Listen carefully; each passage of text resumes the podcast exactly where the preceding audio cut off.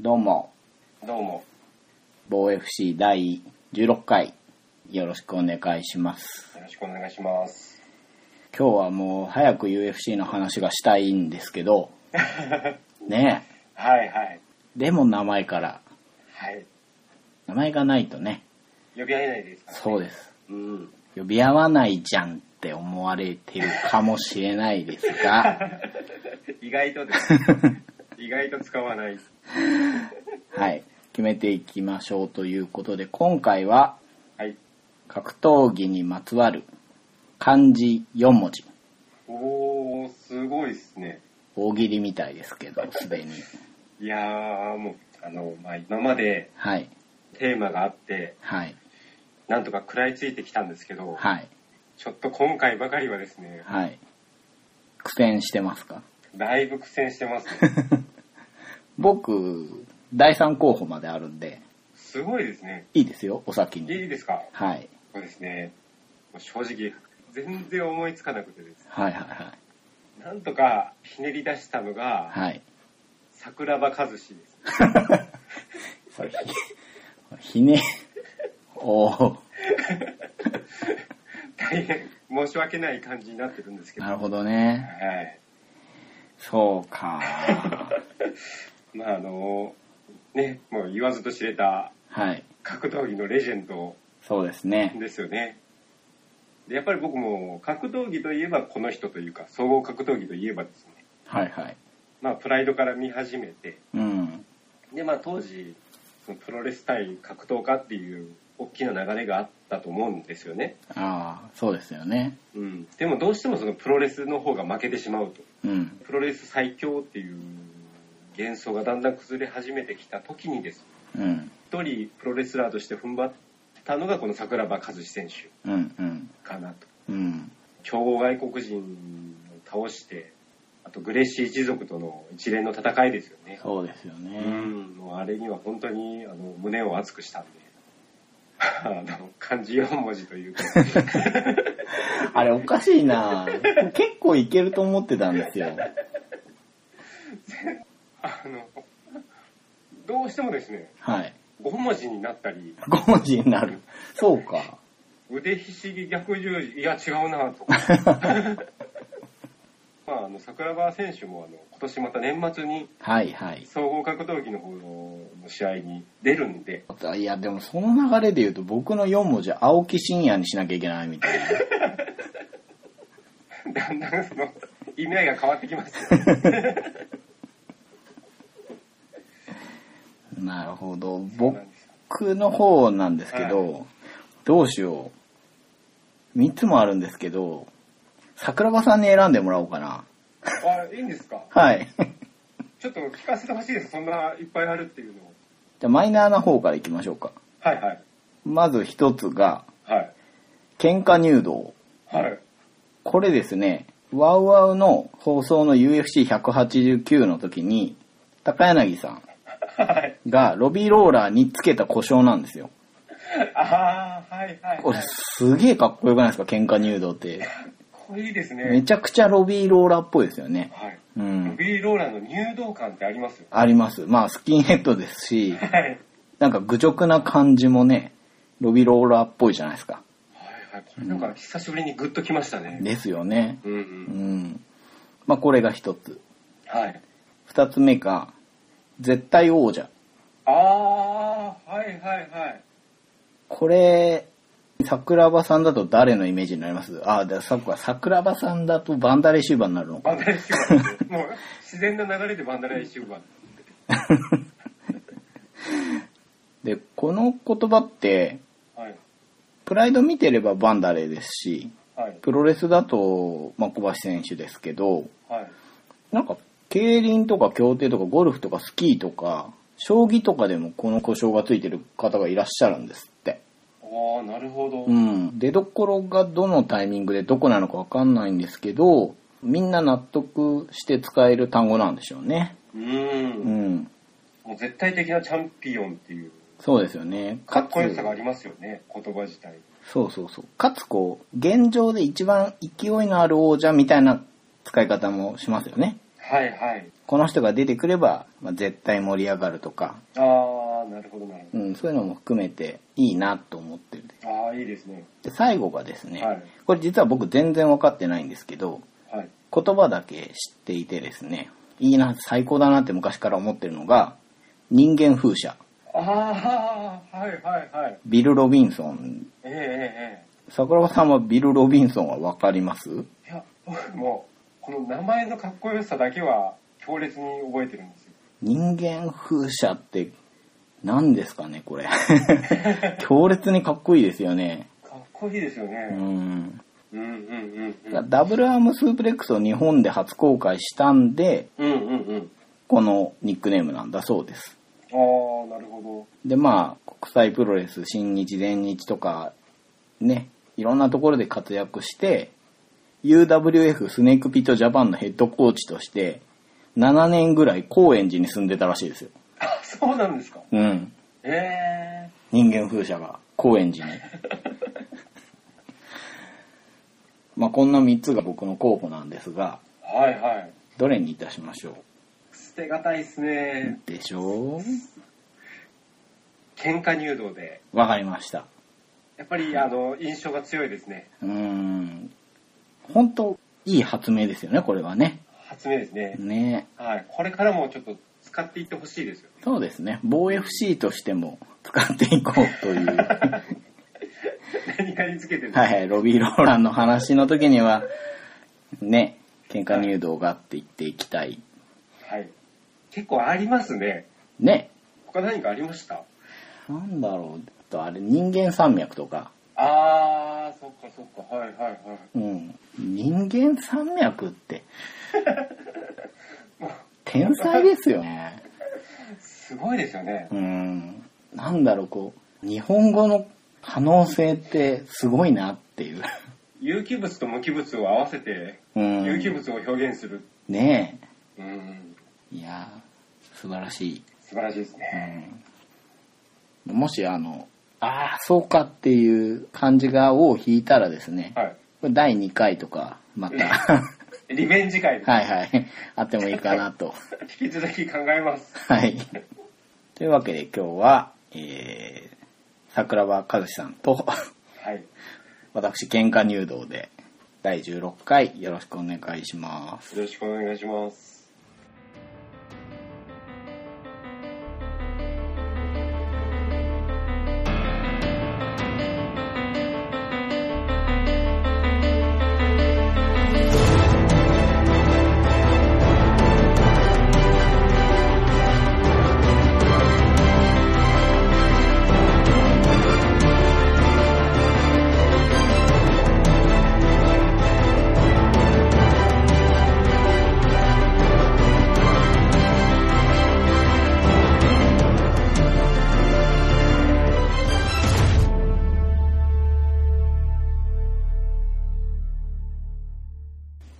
はい今回のメイン、第16回のメインは UFC193 の話はい。ですね。えー、どう言おうかな。まあ、そう、全部ざっといきますか。下かそうら。しましょうか。はいはい。まず、2015年の11月15日に行われたんですけれども、はい。相当人が入ったみたいですね。うん。多かったですうね。ん。ワーワーの放送では、まあ、7万人って言ってたんですけれども、はいはいまあ実際にはちょっともうちょっと確か少なかったみたいなんですけどね、後の発表では。いや、でも相当な人がいましたよね。うん。うんオーストラリア大会ですよね。そうですね。うん。でまあ何を見に来たかってそれはマークハントだったりはするでしょうけどはい。メインですよねロンダ・ラウジ対ホーリー・ホルムですね。うーんうん。まあ僕たちの話もどうしてもそこがメインになってくるんですけれどもはい。ちょっと下から軽く話していって、はいはい。うん、5試合ちょっと語りたいなっていうのは長めにとってっていうスタイルではい。はい、行こうと思うんですけれどもまずステファン・ストルーブ14位対プロショルトうん。ですね。これヘビー級の対決で3ラウンド判定でしたね。はい。ロショルトの方が勝ちましたと。はい。うーん、ちょっとね、ストルーフの動きがあんまり良くなかっったかなっていう印象でしたけど。そうですねう。。うんん。行ってほしいなっていう。うんうん。あまり積極性も見られないまま、そうですね。うん判定まで行ってしまったかなとうん。します。ドルフは2メーター13センチ。はいはい。今、UFC で一番大きい選手ですようね。ん。で、復帰戦だったんですけどうね。んうん。心臓の病気で一時期戦線離脱してて、とね、マット・ミトリオンとの試合の直前に控室で意識を失ったっていうこともあったんで、そうなんですよね。ね、あとあの、日本大会でね、ハントに顎を砕かれたんで、はいはいそれもあはっい。いまてしたね。やっぱり療養が長くて、ううんん、ちょっとね、試合自体も心配だなと思って見てて、 まあ出てくるからにはちゃんと大丈夫ですよっていう医師のお墨付きで出てきてはいるんでしょうけど、はいはいうん、ちょまあっと、心臓病って言われるとですね、うんうんうん、いつ何かが起きたら大変ですからうね。んなので久々の復帰戦はちょっと勝利で飾れなかったんですけれどもまだ27なんでね、はいはい。うん、また出てきてほしいですね。はい。はい。えー次が、ミドル級10位のユライア・ホール。はい。日本大会で戦律のバックスピンキック出してすごかったた。ですね。はい、うんプライムタイムのニックネームを持つユライア・ホール対ロバート・ウィテカー。こちらは14位。これがですね、3ラウンド判定でした。はい。これどうでしたこの試合は。あの、ちょっとホールの方がですね、はい。もうちょっとこはい。う、何かしてほしかったなっていう。あー注目の試合でしたよね。その、うん。ホールが前回が前回でね、はいはい。もうすごいアップセットやってのけたので、うん。ここでもう一回勝って勢いを盤石にしていくのか、はい。どうなのかっていう大事な一戦だなぁと思って見てたんですが、はい。桜庭さんが言うように、ちょっとうまく歯車が合わないというか、そうですねう。ん、あの、日本大会で見せたバックスピンみたいなうんうんうん。回転系の技を対応したりとか、はい。一発入れば相手倒せるんじゃないかって見せ場はあるんですけど、そうですね、3回転スピンキックみたいなこと。そうそう。すごいですよね。すごいですね。もう回転しすぎて相手との距離が近くなりすぎたっていうね。 そうそう。まああれはウィテカーがね、びっくりしないで前に来たから、あはあいうことになったんでしょうけど、ねい。うん。え。うん。どうしてももう一発入らないとうん。勝ちようがないような試合だったなという気がして。そうですねう。ん。ユライアはね、今言ってたような変則的な蹴りとか、あとミドルとか前蹴りとか、はい。飛び膝もフェイントとかに使ってて、うんう。うんん。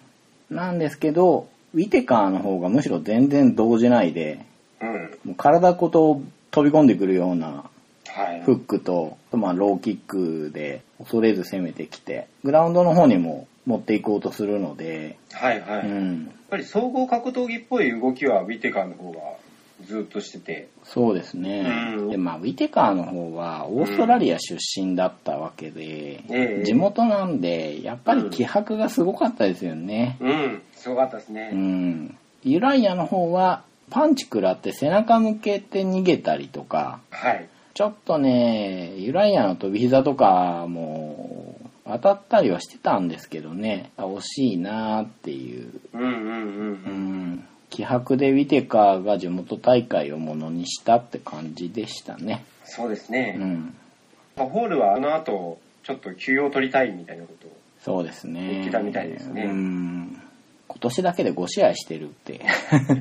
よよくしてます ようね。ん、うんそれは確かに休みたいかなとは思うけど、ウィテカーの方は4連勝になって、はい。ランキングも5つ上がって、うん。 9位にまで上がってきたので、うん。ユライアの勢いをそのままウィテカーがもらってっちゃった感じになりますかね。そうですうね。ん。うんうん。はい。そんなミドル級の試合の次が、ヘビー級8位のマーク・ハント対11位アントニオ・シューバ。うん。これね、以前1回このカードは組まれていて、はい。同じオーストラリア大会でね、引き分けだったんですけれども、今回は決着がついて、はい。 1ラウンド3分41秒で右ストレートからのパウンドでマークハントの方が TKO 勝ちでしたね。素晴らしいですねうん。いつものハントでしたね。ですね。まあしっかり見て、ローを打って、ケージに追い詰めて、はい。右フックが当たって、ビッグフットの方がね、はい。切るんだところに、もう一発右ストレートをテンプルに叩き込んで、はい。そんな吹っ飛ぶようなね、当たりじゃなかったけど、膝から落ちました落ねち。ましたね。う。ん、だからやっぱ効くんですね、あの人のパンチ は。。すごいですねうん、あの、かすったような感じだったんですけど、そうですよ。よね。うん。またね、あの、パンチが当たってパウンド行って、レフェリーが割って入ったら、もうすぐやめるハントね。あれかっこいいですようね。ん決着ついたなって感じでこう背中向けで自陣の方に戻っていくじゃないですか、はいスッと説得力ありますよねあの感じうん。かっこいいですよね。やっぱり強いですね。強いですねあの前回の試合でミオシッチにだいぶ打撃を受けてたじゃないですか。うんなんでちょっと心配はしてたんですよ。そうですよねうん。ただ、干渉してくれたんで、またこれからも楽しみですね。そうですね今年になってノゲイラが引退して、はい。まあ、先日ミルコも引退を発表したじゃないですかはいだかはらこう世代としてねハントの世代ってほんと少なくなってるのでい。そうですね。元気ですよねまだなんだかんだ で41歳ですからうね。ん。まあ、はいハントは8位にいて、まあやるからには上を目指すって言うでしょうから、はい。まあ、次誰と組まれるのか楽しみですけどね。うんうんうん。はい。次が女子ストロー級のタイトルマッチ。はい。王者のヨアナイ・エンジェンチック対バレリー・レトーノ。8位ですね、こっちはね。ニックネームがトラブル。かっこいいですね。かっこいいですね。うん。これは5ラウンド判定で王者が防衛しました。はい。入場しての、こう、いつものヨアナの、あの、人差し指を立ててぐるっと回って拳を突き上げる。はいはいはい。あれがかっこいいなぁ様になってますよね。なってますね。コールの時にモーション持ってて沸かせる選手って男子でもそんなにいないと思うんですよ。確かにうん。そこから始まって、ヨアナがね、立ち技のスキルを遺憾なく全部発揮してっていう感じでしたね。うん。やっぱり強いですねう。ん。まあ、干渉でしたね。はいはい。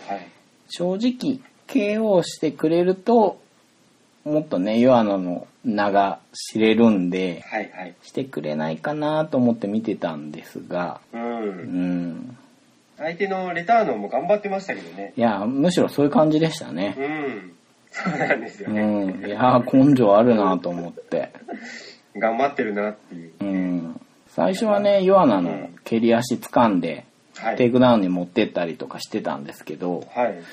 ヨアナがね、立つのがうまいですね、結構うまね。いですね。うん。うんまあ、グラウンド行っても立つし、そうなんですね。最初、グラウンドに持ち込まれて、うん。ちょっとパウンドいくつか入った時は、そうですどうなるね。ことかなと思ったんですまあ、そこから脇差して立ち上がって、けど。うんうんちょっ。とね、膝打って、距離取った後に、すごい前蹴り入れてました よね。はい。あの前蹴りすごいですよ ね。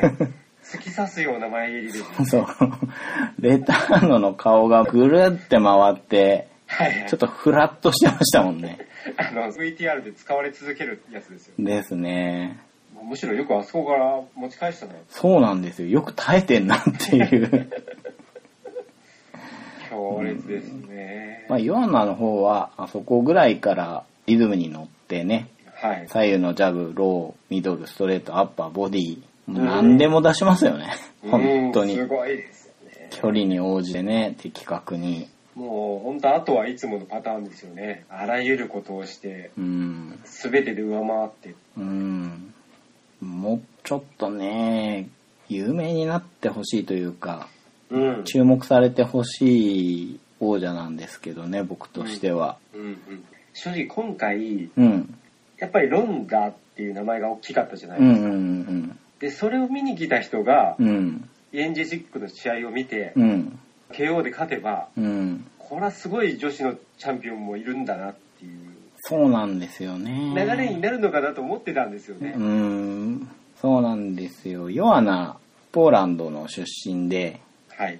師匠がアーネスト・ホーストなんで、うん。僕ら的にはそこでまあもうグッとくるじゃないですか。してますね。ねはい。元キックボクシングの世界王者で、戦績としても11戦無敗なんですよね。うん。 KO が4、一本勝ちが1、判定が6、防衛2ですから、これで。そうですね。まあ、順調にこの後防衛重ねていってもらって、そうですねま。あ、人気出てほしいですよ出ね。てほしいですね。退院した時かな手術の後かなんか、バンダムと写真撮ってましたよ。撮ってましたね。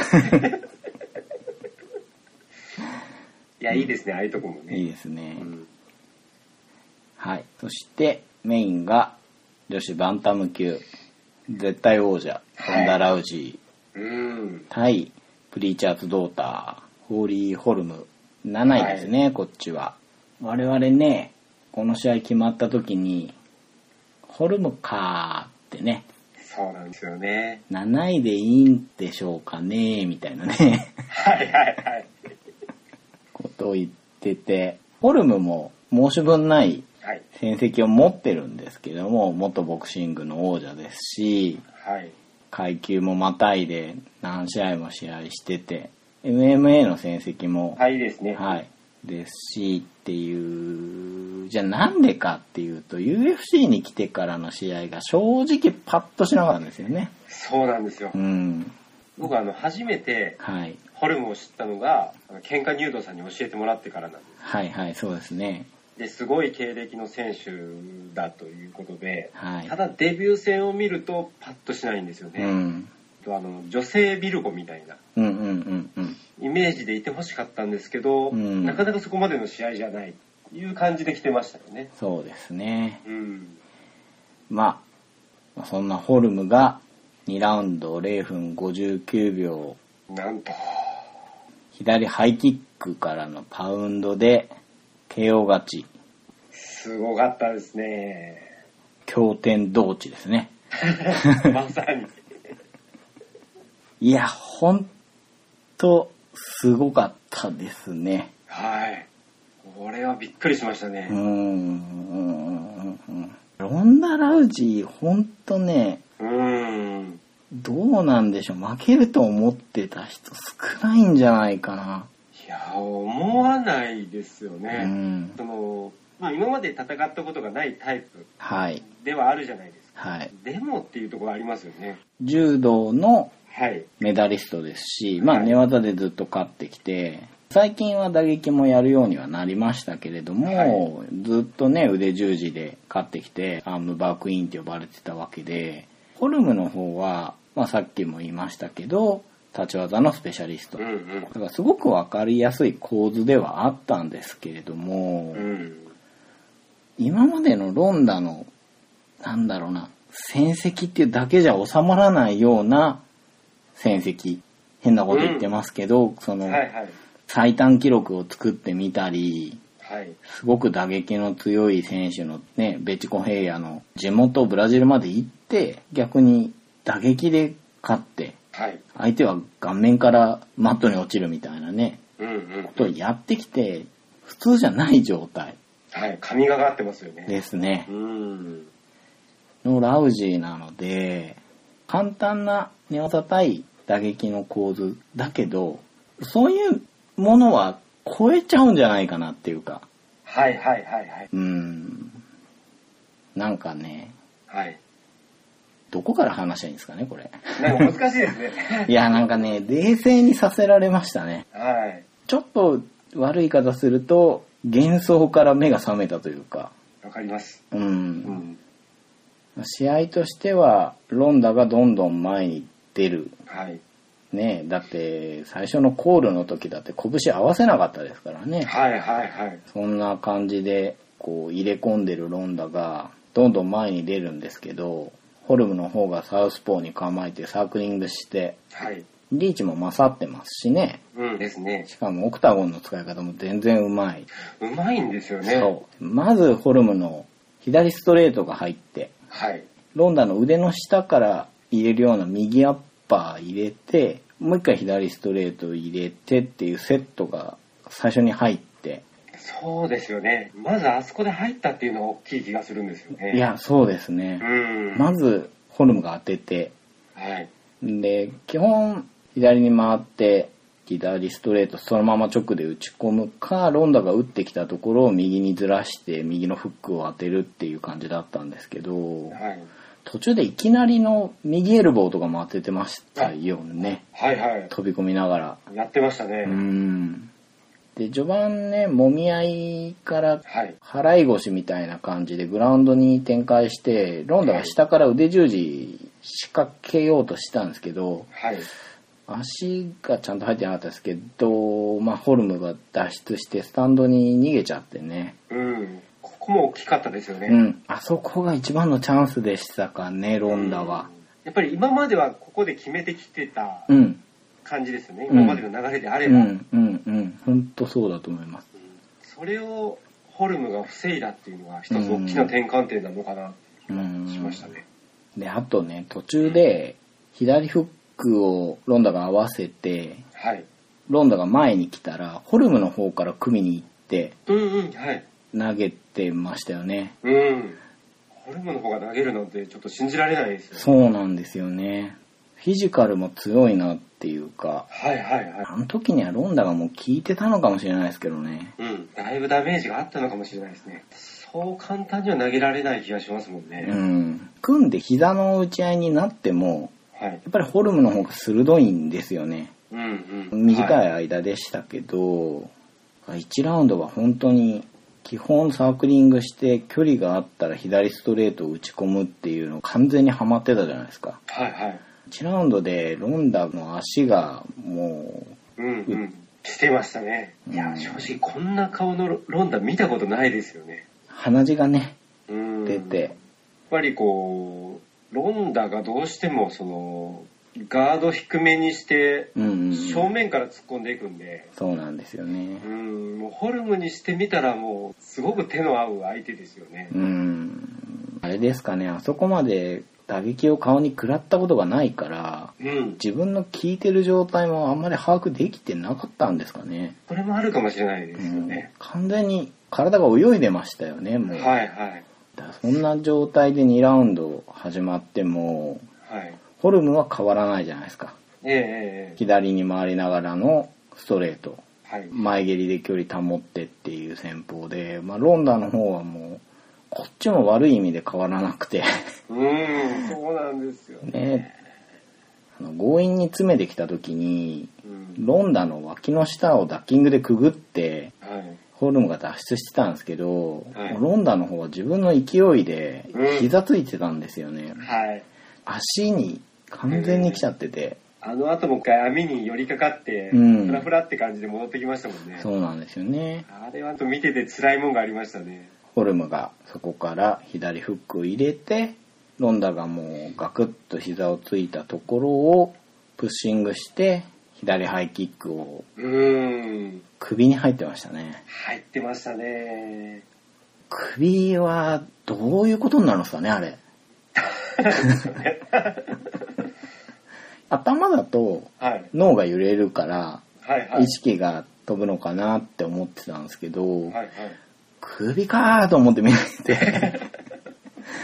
すごいですよね。んなぎ倒されるような倒れ方しましたもんね。そうですねもうほんとなぎ倒されるようにロンダがドーンと倒れたところに鉄槌を打ちにはい。あれはいらなかったですねそうですね。流れでやってるだけではい。もう完全にニーオン・ザ・ベリーはい。であの膝をねロンダのお腹の上に乗っけて鉄槌打ってましたけどうん。ロンダ多分あの時意識ないですよねうんうん。そんな感じでしたね。うん、すぐレフェリー止めに来て、ホルムの方は歓喜を余ってオクタゴン一周してましたけど、はい。うん、すごい展開でしたね。いや、すごいななんだろう、もう本当どこから話せばいいんだろ う。試合で言えばもう本当に今言ったことでしかないんですけど、はい今年の王者の移動でも一番衝撃があった気がするんですよね。うん、ありましたね。うんはい今までのホルムの試合見てたらこんな展開ちょっと考えられないですもんそうなんですよ。タイトルマッチになって初めて KO しかもハイキックでってずるいなっていうね今まで何だったんすかっていうそうなんですよね。むしろ今まで隠してたのかなっていうぐらいの。ねだとしたら恐ろしいですけどねいや、デビュー戦でこういう試合を期待してたんですよそうですそうですそうですうねん。それがまさかタイトルマッチでですもんね。うロんンダ・ラウジー相手に。まあ、どちらかというともう距離をしっかり取って、はいコツコツ当てて、はい判定で勝つっていう展開でしょうもんね。ですよね、うんうん打撃の精度は高いんだけど外力といううんうかんそういうのはどうでもないのかなって思ってましたからあの左ハイキック KO はねしかもプッシングでというか半ば掴んで位置を整えてから打ってるような感じだったじゃないですか。はいはい、は。ないんて言えばいいのかなぐっと位置をね変えて一番ベストポジションから打ってるようなはいはい。感じだったんで用意してきてたんですかねあれは取ってたんでしょううね。んこの時まで、あの、いろんなものが白紙に戻りますよね。そうなんですよいや今までもう本当、すべてがロンダ中心で動いてましたからほね。んとそうなんですよねいやー、恐ろしいですよねう。んあれだけ神がかってたロンダに勝つんですからね。そうなんですよちょっとさっき言いましたけど終わってみればはい。そうだよなってちょっと思ってしまったんですよその打撃の技術力の差とかねうん。それはこれありえるよっていう、うん。まあそういうこっちが冷静さを欠くようなうん。オーラをロンダがやっぱりまとってたってことですようね。ーん、そうですね。いや、確かに、やっぱり打撃はもう確実にホルムの方が上、何段も上だし、うん。距離を設定する力っていうのもやっぱホルムの方が上です上、ね。うん、上だなという。そうなるとありえた展開なんだな、うん。ここですね。あとロンダの圧力に今までの選手はやられてきたわけじゃないですか。はい。あんなね、コアモテのベチコヘイヤです ら飲まれていくわけですけど、確かに前回飲まれてましたもんね。うん。ホルマン飲まれなかったですね。はいはいはい。鉄の精神力うん。やっぱりそれも早い段階で打撃を効かせたっていうのもあるのかなっていう気もしますね。そうですうね。ん栄光清水ですか。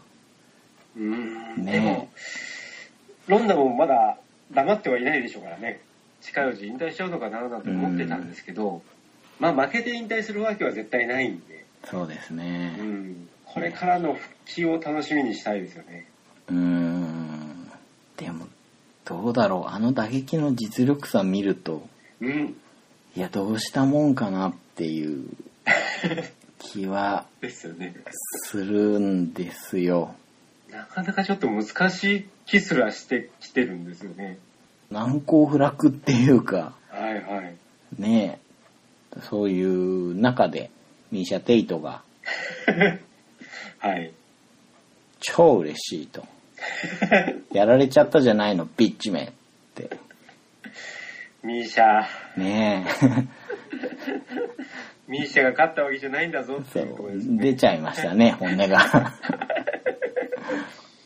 でクリス・サイボーグがはい。 「神様は公平ね」ってどの口が言うんだって思いますけどねですよね。ベルトもなくなったし140ポンドでまあキャッチウェイトでってことですよねうん。対戦しましょうってお前は何を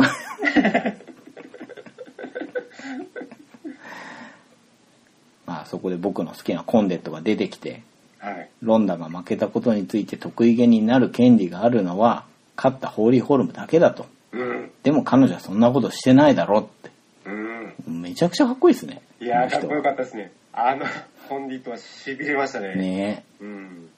こ今言ったのもはい一部ですよね、もうほんとみんながいろんなコメント出してもう女子はねほんとみんながホルムに私とやりましょうって言い出して るしぐーっと動きましたよねうんこれで一気にねざわつきますよね。ね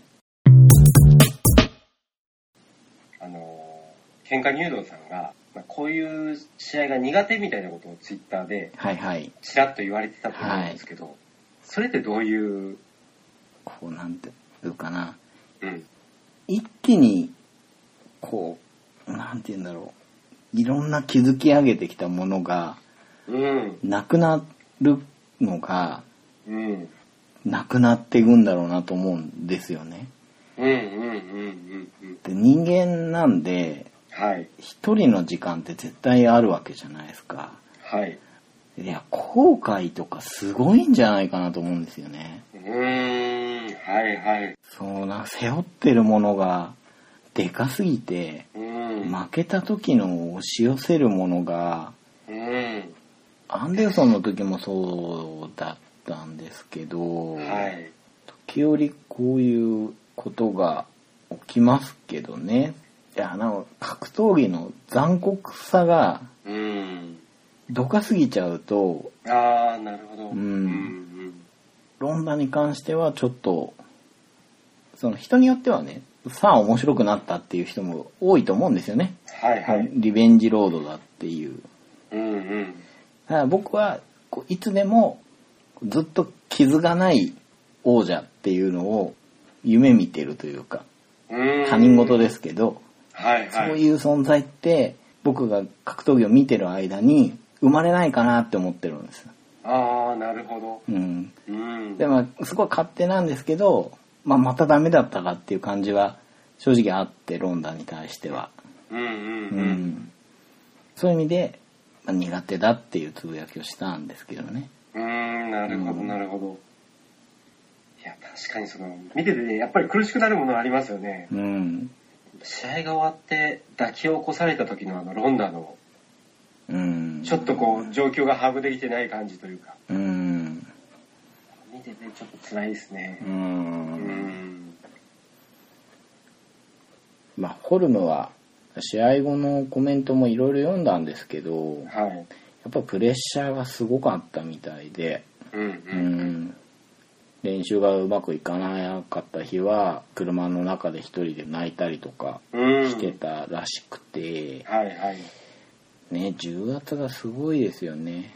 ううんん。相手がロンダですからねだ。から失うもんがない挑戦者の方でそれですからうん。いロンダどうなってんだろうなって。やー、背負うもんってすごいですようね。んでむしろロンダ自体もその言動からプレッシャーがさらにかかってくるところみたいうんうんうんなあるじゃないですかただそれをこう今まで跳ね返してきてたんでうんそういうことができる人なんだろうなっていううん印象はあったんですけどうん今後女子の試合を見ていくときにはい技術として見ていくようになるのかなと思ったんですね。うんはロいンダを見てたとこはあるなと思うんですよ正直。うんうんうん今回のロンダ何やるのかなとか。はい、まあ、完全にロンダが主役でうん。動いてましたからねうん。ホルムがそれを技術でハイキックでう KO ん完封して、まあねちょっと口が過ぎたミーシャとかうんジンガノとかね、ああはいあはい、のーねうん、もう一回チャンスをえそうそうそうね サラ・カフマンとかこうそういう選手たちがホルムと戦うってなった時にホルムの技術の尺度で見てはい他の選手の技術ってどのくらいにあるんだろうっていうのが、ううんんうんうんうんそういう意味では見る目が少しこのタイトルマッチを機に見方がちょっと変わるんじゃないかなっていうのもねうんうんうんうん思いますね。はいはい。うんうんうん。そうですよね。打撃をどう、どう上回っていくかっていうところですもんね。うん今後は。ホルムの。女子イコールロンダ・ラウジーとそうですね。いう、うん、ような流れがあって、じゃあホルムがこれからどういうチャンピオンになるのか楽しみであり、まあすごい地味な試合をするチャンピオンになりそうな気もするんですけど。まあそれはねタイトルマッチ前の2試合を思い出すとどうしてもちらつきますようね。んうんうん。ちなみにダイレクトリマッチどう思いますすぐロンダが再戦っていう UFC の流れだとあり得るじゃないですか。はいはい。僕ですね、はい。ダイレクトリマッチは基本的に反待派なんで、チャンピオンの方だけ2回チャンスがあるような気がして、うんうんうんなんかちょっとフェアな感じがしないっていうのはもともとあって、うん。うん。ちょっと1回挟む、もしくはホルムの方にしても1回防衛するっていう。うん。のを挟んだ方が違った展開も見れてうん。いいんじゃないかなと思いますね。喧嘩入道さんどうですかそうですね。僕もダイレクトリマッチはよほどのこうした判定じゃない限りは、はいはい。うん。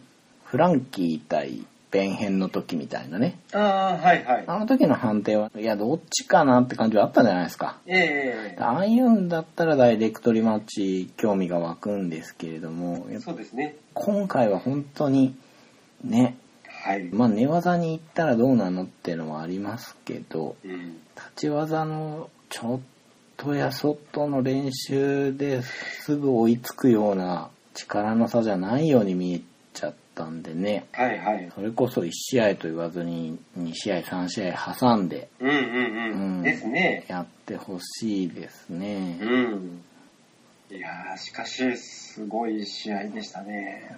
いや、今年一番の衝撃かな。いや、今回名前を漢字4文字ですって言ったのは、はいはい。栄子清水っていうか、おー。そういう。ね、ついにっていう、はいはい。うん。いつまでも反映できないんだなっていうのが、はいはい。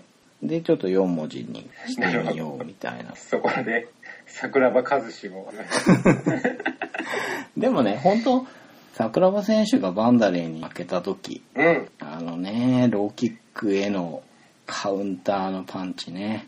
今まで見てきた格闘技の試合の中で、一番目に残ってるんですよ、あの負けが。はいはい。 1回目は本当嘘だろって感じだったんですよ。うんうん自己っぽいというかね。はい。で、桜庭選手が体を作って、当時はね、階級っていう考えがすごくアバウトな時代で、ええ桜庭選手体ちっちゃいのにでっかい人たちと散々やってっていう感じでしたけど、うんうんうん。バンダレー対策に体を大きくしてはい。負けて、うん。あのあれも今回に匹敵する大きなうん。節目だったんですよね。確かに大きかったですう。ね。うんん。ちょっと自分で見てるものが信じられないような。ほんとね、目つぶると再生できますから僕。あれは。 早いんだな、あの時のパンチが。ローキックに左右のフック合わせましたからうね。ん。そりゃないわって思いましたよ、あの試合 うん。まあそんな感じで、はいホルム対ラウジーも次があると思うんでね。うん。でそすのね。時今言ってたようなバンダレー対桜庭選手の2回目のようになるのか、うん。返り討ちになるのか、うん。うん。返り討ちのイメージってあんまりないんだな。連敗の方が多分記憶に残るからかもしれないけど、あの、やっぱり UFC だとフランキー対 BJ ペンとか、はいはい。あれも1回目嘘だろペンが調子悪いんじゃないかなって思ったけど、うん。思いましたう。ん。うん。 2回目の時も判定でしたけど、あーあれも目つぶると再生されるな。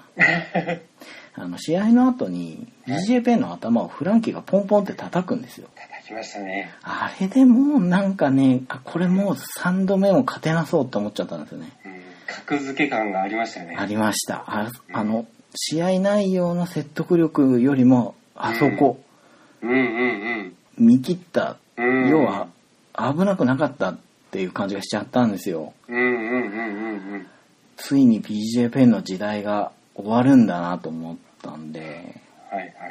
確かに、その、思い返してみても、あんまり返り討ちって本当ないですね。ない気がしますね。リマッチをしてひっくり返ったっていうのは。うーん。うーんやっぱり、まあ、ドスサントスとベラスケスかな。うーん、うん、うん、うん、う。うんんそれはベラスケスが取り返してましたけどやっぱりそういう試合よりもうん。連敗で時代が動いたなっていう大げさな言い方に聞こえるかもしれないですけどうん。そういう試合の方が記憶に残ってますねあ確かに。連敗しちゃうともう決まってしまいますしね。うんアンデルソンにしてもうねん。ラダーマッチっていう話にもなかなかならないですうしね。んまあそうならないようにロンダが押しとどめるのかはい。ちょっと大きな試合になりそうですね。そうですねうん。はいもうほとんどこの試合だけで長々喋ってますけど それぐらいの試合でしたねいやー大きい試合でしたうん本当見ててよかったなとうんと見てほしいですねそうですよね見た方がいいですよ面白いですよとしかねうんいや本当面白いです よね UFC 最近ね見始めた方でこのラジオ聞いてくれる方がはい試合のすぐ後に防 FC を早く聞きたいって言ってましたからねあー嬉しいですねねうえんでもそうなんですよその話したくなるんですよね誰か とそうそうそうなんそでうすそうよだって桜庭さんすごい速さで収録しましょうって来ました もんねちょっと僕の方が立て込んでてちょうどねタイミング的にあれだったいできなかったんですけどやもう話したくてしょうがないですいやわかりますうんここまでの試合はねそうそうないですから、うん本当そうですよねでも12月にはタイトルマッチいっぱいあるんでねいやー楽しみですねねこれもまた楽しみですよ、まだ UFC 終わらないといううん楽しみですようねんね今あのどんどん歴史ができてる最中ですからうんリアルタイムで見るとそう面です白いと思いますぜひワウワウに入って入って盛り上がりを共有したいですもんねしたいですねはいうんではい15回ぐらいの切り番だとそんなにはしゃらないです がまあまあ5回区切りだぐらいだねうん一応ね15回もやってるんでうんうんまあうん広めにとってお気に入りの小箱カードゲームの話をねしてみようかなと雑多にはいはいいいですねで小箱カードゲームってニムトに代表されるあのサイズですねはいはいはいうんポッドキャストであのサイズっていう言い 方まあでも皆さん浮かんでますよそうですねやっぱりいろんな名作があると思うんですけれども、はいどこら辺がお気に入りになります僕はやっぱりですねボーナンザまあそれは僕もランクインですようね、んあとですねはい僕すごい気に入ってるのではいダンジョンレイダースはあダンジョンレイダーズあ前の方か前の方ですちっちゃいですもんねそうですなるどほどなるほどはいはいはい、うんうんあの辺はすごく好きでしたねあのちょっといい意味で抜けてる絵の方ですねそうですそうです なんか今新しい版が出てますたくましくなってますけどねあ いかにも弱そうなはいはいはい冒険者たちがそ描ういてかるそうかあれも小箱かこの「ダンジョンレイダース」ってはいまあいいわゆる今のボードゲームを買い始めた時に初めて買ったゲームの一つなんですよ、ああなるほどうん、で当時遊んだ時にうんカードだけでこんだけの世界観ができるのかと思っああなるほどてねすごいびっくりしてやっぱり初期に購入して自分に刺さったゲームってうん、お気に入りになっていきますよねうん、ですねそれがきっかけになったっていうのもありますもうんね、ん僕の場合それに該当するのがうんブクブクなんですよねおおはいはいうん、ジャケ買いというか、うんアート可愛いなと思って買ったんですけど、うんうんうんゲームもね、小箱の中で、まあでもな、ボーナンザもマンマミーヤもうんうんうんすげえいいんですが、ブクブクが一番かな。うんうんうんうんうんうん。ステファン・ドーラですね。はいはいはい豚仲間の人ですね。あいや、メディナとかナーツの印もありますけど。ですよねであのこれから3人から5人でちょっとね5人だと長くて3 4 0分かかっちゃうんですけどうんうんこう手札転校カードっていう手札を伏せて出してうんせーので開いて数比べをするタイプですけれどもはいはい真ん中に東大カードっていうのが2枚出てて1から12の数字が書いてあるんですけどこれあんまり取らない方がいいカードなんですね。ほうほ伏せて、せーので開いた時に、一番大きい数字を出してる人から、真ん中にある東大カードを選んで取るんですね。ううんうん2番目に大きい数字出した人が残った方を取っていくんです。うんで、東大カードが手元に行った後で、その東大カードに書いてある数字が一番大きい人が、浮き輪カードって言って、ライフカウンターみたいなカードがあるんですけれどもうんう、んそれを1枚伏せて、要はダメージを食らいましたっていう感じなんですけれども、やることはそれだけで、その一番大きい数字出すと2枚出てる方のちっちゃい数字の東大カードを取るわけですよ。当たり前ですけど。うんうん。なんで、2番目に大きい数字を出すと良くないゲームなんですね。ああ、はいはいはい。よくできてるなーって思うのが、その東大カードが1から12の数字が2枚ずつ入ってて、はいはい、時折12、12とかひどいことなんですよ。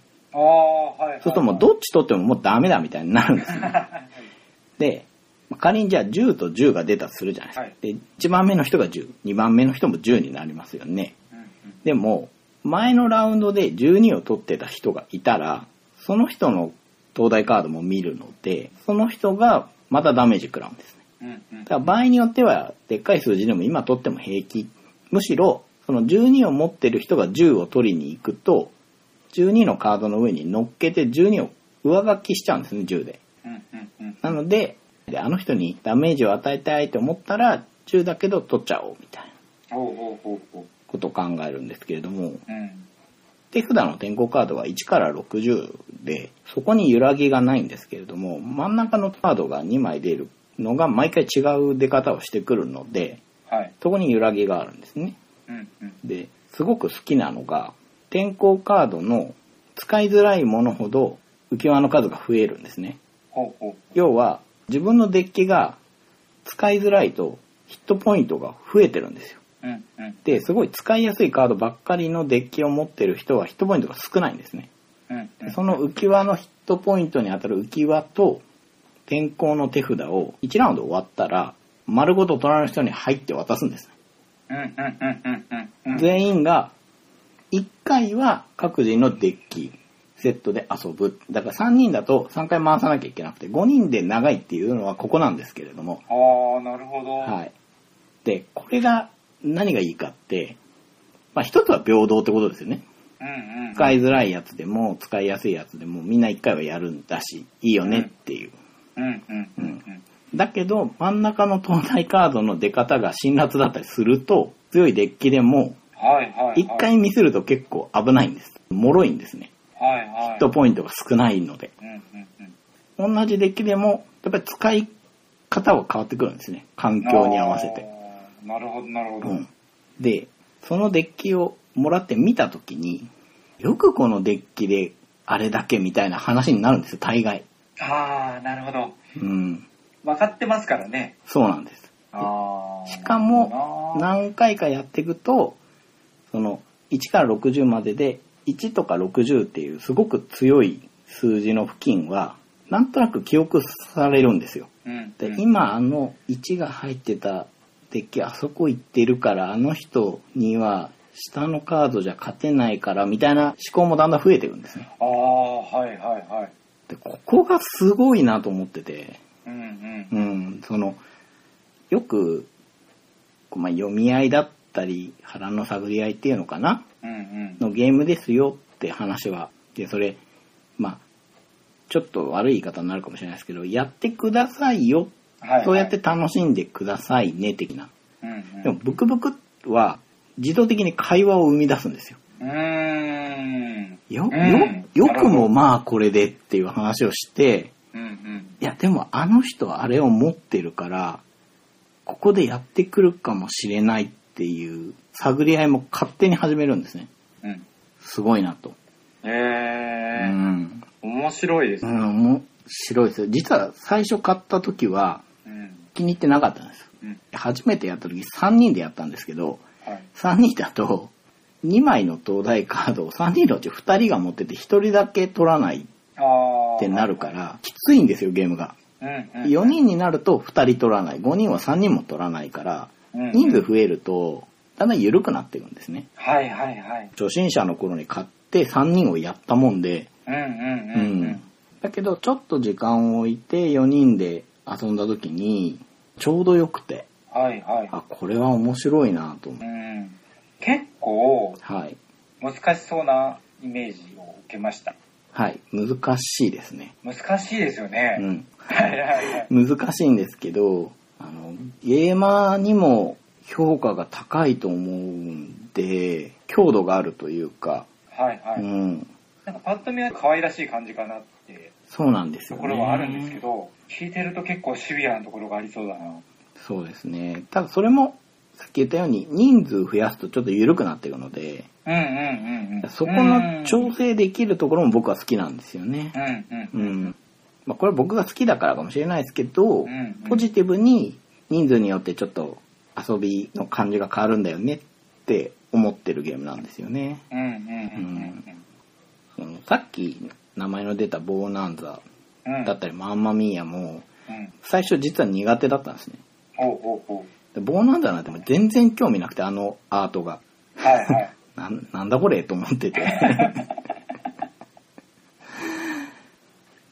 いやーでも、遊んでたら、これはすごいゲームだなってやっぱボーナンザ思いましたね。おなんか面白いですうん、ね。やっぱあの手札を並び替えちゃいけないっていう部分と交渉っていうのがうん。すごく噛み合ってるじゃないですか。はいはいはい。でカードの裏がお金になってて、まあお金イコール得点なので、うん得点にしたらね、カード裏返して自分の手元にストックしとくから、うん。全体のカードの枚数がだんだん減っていくから、はいはいはい。うんその、どんどん減っていくってことで、状況も変化していくじゃないですか。はいはい。こう全く文句のつけるところはないですよね、これ。すべてが噛み合ってるし。 うー。うんんなんかね、僕イラストがはい。ちょっと苦手だなって思うところが最初あって、はいはいはいはい。敬遠してたんですけすど、ごいわかりますよ。全く一緒 ですよ。あの、大好きになりますね。遊んでると。大好きになりますよね。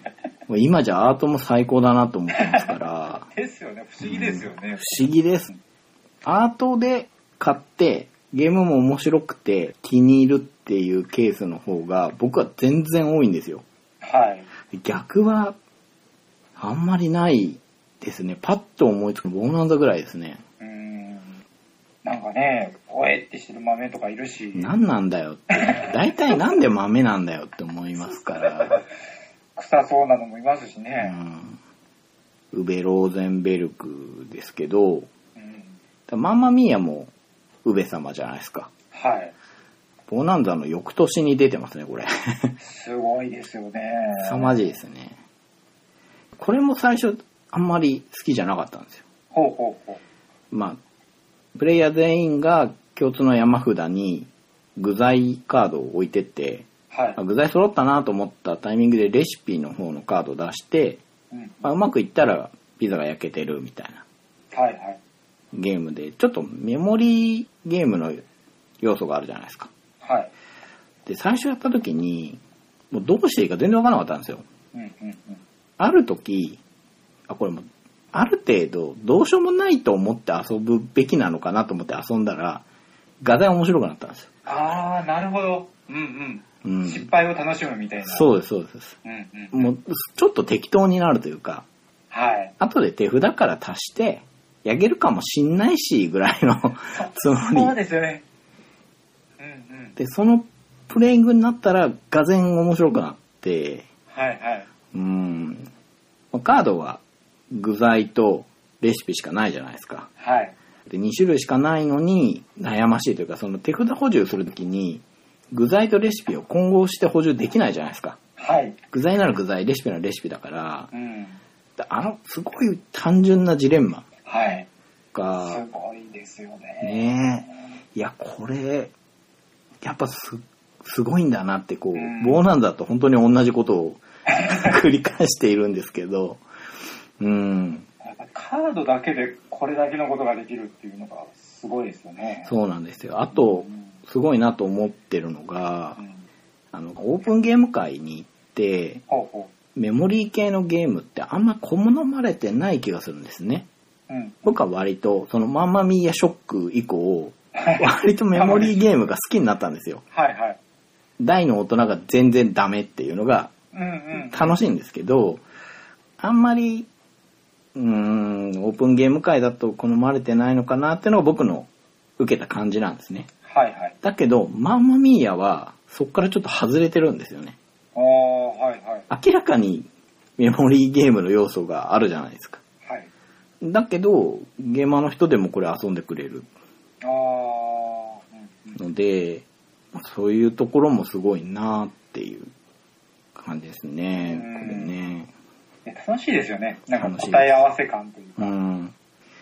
そうなんですよ。で、この2作がウベ・ローゼンベルクで、だから他にも小箱なんか面白いの出してるんじゃないかなと思って、はいはい。リミットっていうのを買ってみたんですね。ほうほこれアミーゴで2人から6人で30分ぐらいなんですけど、う。うんこれもメモリー系でダウトゲームなんですよ。うん。うんうん。で5色のカードがあってそのカード以外にその5色を何枚まで場に出していいですよっていう上限が書かれたカードがあるんですね赤はまあ3枚だったりはい。青はじゃあ1枚とか黄色は無限に出していいよとかうそういん。う指示カードみたいなのが出てくるんですねほうほ手番が来たらカードを表で出していくんですよ赤出したり黄色出したりしていくんですねでもう一個手番でできることがあってその要はリミットを超えたら前の人をダウトできるんですねう。ほっていうまあ出てったカードを数えてあなたもう規定以上出してますよっていうゲームなんですけどう。うんうん。それだって完全に覚えてるもん勝ちじゃないですかはいはい。あの、これ始まる前に自分の手札から1枚伏せておいて、はい。その伏せたカードをダウト宣言の後に全員が開いて、はい。そこで開いたカードの、まあ、赤が2枚出たとしたら、赤の上限が3枚だったところ、その2枚が加わって5枚までいいよってことになるんです。おー、はいはい。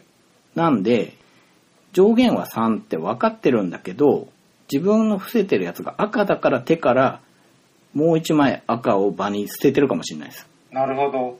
その人だけは上限が3よりあるってことを分かってるから、うんうん。自分が仕込んでて。コントロールできるんです。うん。っていうのを考え始めると、あの人、4枚目出したから、あそこ赤伏せてるかもしれない。うんうん。だから今ダウト言っていいんだろうかって思いつつ、伏せてるカードがだんだん分からなくなってきたり、うんうんうんうんうん。あれなんじゃないかって思い始めてくると、そう、割とみんなリミットを超えて出し始めるんですね。ほうほうほうほっていうゲームなんですけど、これはこれで面白くて、う。うんうんううんん。結構好きですし、まああと、ブックブックと一緒でちょっと会話になりやすいですよね、さすがに。全員がパッて開いて、全員黄色出してたけど、もう誰も場に黄色は捨ててなくて、青ばっかりいっぱい上限超えてたとか、はいはいはい。そういうことも起こり得るんで、なんかちょっとマンマンミーヤに似た感じっていそうのでがやすっねぱりありそうな感じですね。うん、でもね、あまあ、ダウトの要素があるんで、うんうん遊び心地は違うんですけれども、うん。あとこのリミットでいいのが、いつでもやめれる。ほ何戦しててもいい。まあ、ここでやめるかっていうのができ て。であんまりゲームの合間のつなぎにこのゲームいいですよねっていうゲーム評価僕好きじゃないんですけどう。、はい。リミットはそこに入るなって 僕は思ってて、なぜならいつでもやめれるからっていう。なんかあれですね、小箱に求められがちなそうですね。役割をうしっんかりする。うんうんうんうん。へーそう考えると、ウベローゼンベルクってすごいですよね。すごいですね。いろんな種類のゲーム出してるし。すごいなっていう。いや、ボーナンザとマンマミーヤ作ったら、うん。一生食えたらいいのにって思いますよ。そうですよねう。ん。 そのくらいあってほしいというか。そうそう。いや、ほんとすごいじゃないですか。う。うんん。衝撃ですよねう。ん。結構お気に入りが古めなのが多いのかな、僕は。うん。うん僕はあのシステムの関係で言ったら、はい。ケルトカードあがすごいなと思って。 あ、はいはい。ケルト兄弟の中だとカードが好きなんでしたっけ なんかまあ、ケルトと同じルールらしいんですけど、うんケルト自体はやったことないんです。ああ、そうなんですね。で、まあ、ケルトカードがほぼ同じって聞いたんで、はい。まあいいかなと思ってやってるんですけど、カードをこう、小順に出すか、うんうん。高順に出すかうんうん。っていうだけでこんだけ悩めるんだな。うーんそうですよね。うんで、並べる数が少ないと、うん。マイナス点になるじゃないですか。うんうんうんうんうんうん。やっぱ一定を超えるっていうある程度の目処が立たないと、そうですね。列を作れないっていうね、この悩ましさがうん。すごいなと思って。勇気を出していかないといけないんですよね。そうなんですよ。やってると苦しいんですよね。うん。もう出すんだったら、プラスになるまでやれっていうね。はい はい。なんとかあと1枚引いてくれっていううん。いやわかります。面白いですよねこ。とは面白いですうね。ん。で、結構カードって、うん。多分あの、ちょっと分かりづらい、終了条件とかが分かりづらいところがあって、うんうんうんなんですけど、まあ2人で遊ぶのは、もうお互いのことだけ分かればいいんで、うん。なるほど。うん、やりやすいなと思うんうって、んうん。手軽に出せますし、うん。もう箱もちっちゃくて、持ち運びもしやすいし、うん。まあ、結構ケルトカードお気に入りですね。あのサイズは、なんというか、いいですよ ね。全然説明できてないですね。でもこのサイズのカードをこう積み上げる喜びみたいなのうがん。ありますよね。手軽に買えるっていうのもあって、うんううん。ん、他にもい、そうですね。ちょっとサイズ違うんですけど、はい。ロイヤルグッズをやったんですけど、はいはい。最近話題のロイヤルグッズですけど、どうでした、はい、これ最近のね、2014年で、うんううん。ん、ルックアウトでデザイナーが今話題のアレクサンドル・ポフィスター、はいはいはい。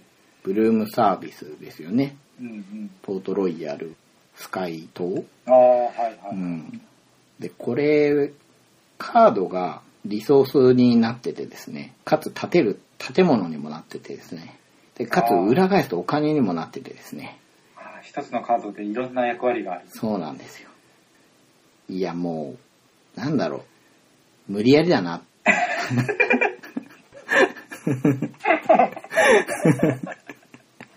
おっと。は文字通りこう押し込まれているいはい。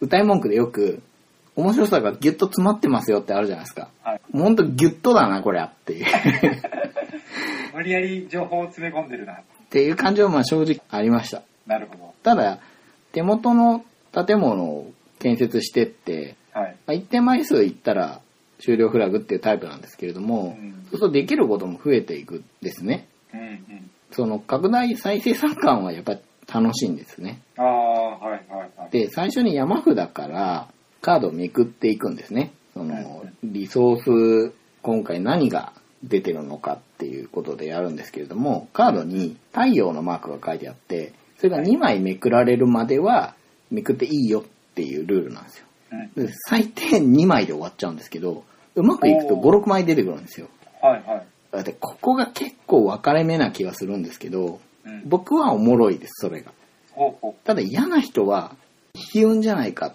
ていうはいはいはい。でそこはなんていうかどうしようもできないのでうん。うんでまずそれが行われた後に次に建てたい建物を伏せてまあなんて言うんだろうそのリソースを使って何かを生産するののやり方が2通りあってほう。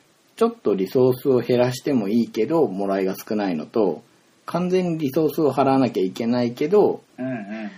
いっぱい出るよみたいなのを選ばなきゃいけないんですね。ほうほう。で、それを選んだ後にまた、その太陽が2個出るまでめくっていいよ。もう一回やるんですよ。だから、あーデロデロでしかないんですよ、そこは。そ、うーん、そこじゃないですかね。うんうんうんうん、僕は好きですね。僕は面白いですね。うんうんううんん。まあ、30分って書いてあるけど、完全に嘘だなとは思ってますけど。二人でしかやってないんですよ。ああ、そうなんですね。そうなんですよ。2人で慣れて30分なんですよね。サクサクやっうて。んだからまあ4人でやると結構長いし、カードのリシャッフルとかすごい頻繁なんじゃないかなと思ってて、ああ、はいはい。うん、結構時間かかりそうですね。うん、このサイズでこれが遊べるんだっていうのはあるけど、同時にこのサイズでやることじゃないんじゃないだろうかっていうの も拭えないっていう感じはしま した。どうせならもうそれに合わせたコンポーネントを、そうなんですよねね。準備して分かりやすくすれば、うん。なるほどな。はい。FC の部分では UFC193 まあ、主にロンダ・ラウチ対ホーリー・ホルムの話をしてきて、 はい。ボーの方は小箱のカードゲームを思いつくまま自由に喋ったんですけれども、はい。はい。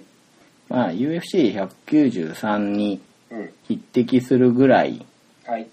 大きなイベントがボーの方でもありました、はい。はい。はい。ゲームマーケット2015秋うん。 11月22日に東京ビッグサイトで行われたイベントに私行ってまいりましたよということで、はい来場者が9500人ですってああ、多いですねうー。んゲームマーケットってうん。 15時になるとフリー入場になるんですねはいだ。かはらい。チケット買わなくても入っていいですよってなるんでうん。そうなるとチケットの実売数でカウントができないほう、なるほど。ということで多分実際にはもうちょっと来てたんじゃないかなって思うんですね。うん、すごいですね。はい、で現場を歩いてたらはい。知人がさーっとやってきて「あそこにグラウンドマスターが」って言って教えてくれたんですね。よかったですね、話してね。えやったーと思ってもうすごい人だかりだったんですけどはい。そこのグラウンドマスターをくださいって言って手に入れましたよいやー、よかったですうね。んまあね翌日中野ブロードウェア歩ってたらはい。僕が買ったのより綺麗で安いやつを見つけちゃったんですけど意外、意外と。あれって 一緒に歩ってた人に見なかったことにしてくださいって気を使われましたけどまあ僕のはねあの299円っていうタグがついてるんで安いですね。ねでもねもうちょっとゼロが増えた感じで売ってたんですけど一時そこまで落ちたんでしょうねああ、そうなんでしょうね。はい。それを安、いですね。はい。わかる人が日の当たる場所に持ってきて、っていう感じですけどね。。はい、はいうん。はい。そんな感じでうん。満喫してまいりました。いいですうね。ん。僕は、あの、まあ、地方に住んでるんで、はい。まあ、これからが勝負ですね。なるほど。いかに通販対応してくれるか、うんうんうん。それを見逃さずに頼めるか。そうですね。うん。そのね、もう遊んだっていう評価を見て、うん。チョイスしてはい。買っていくっていう感じだと思うんですけど、僕もね、まだ全然遊べてないですけど、ああ、そうなんですね。また面白いのがあったら自分が買ったのじゃなくても紹介していくうん、うん、うん。紹介していければなぁとうん。思いますはい。いや本当ね予算と置く場所さえあればあと3倍ぐらい買いたかったんですけどうんいや、なんか、いいですよね。ほんそういうゲームマーケットでゲーム買って。はいいや、すみません、羨ましいなっていう。甘んじて受け入れますよはいこんな感じではい。我々2人にとって非常にお祭り感のある第16回はい。いや、大きなお祭りでしたね。ねでもまだ UFC は年末にかけてまだお祭り続くんではい。更新していきたいなと思いますはい。はい今回は喧嘩入道と桜庭和志でした。もうねレジェンドですよ ありがとうございましたありがとうございます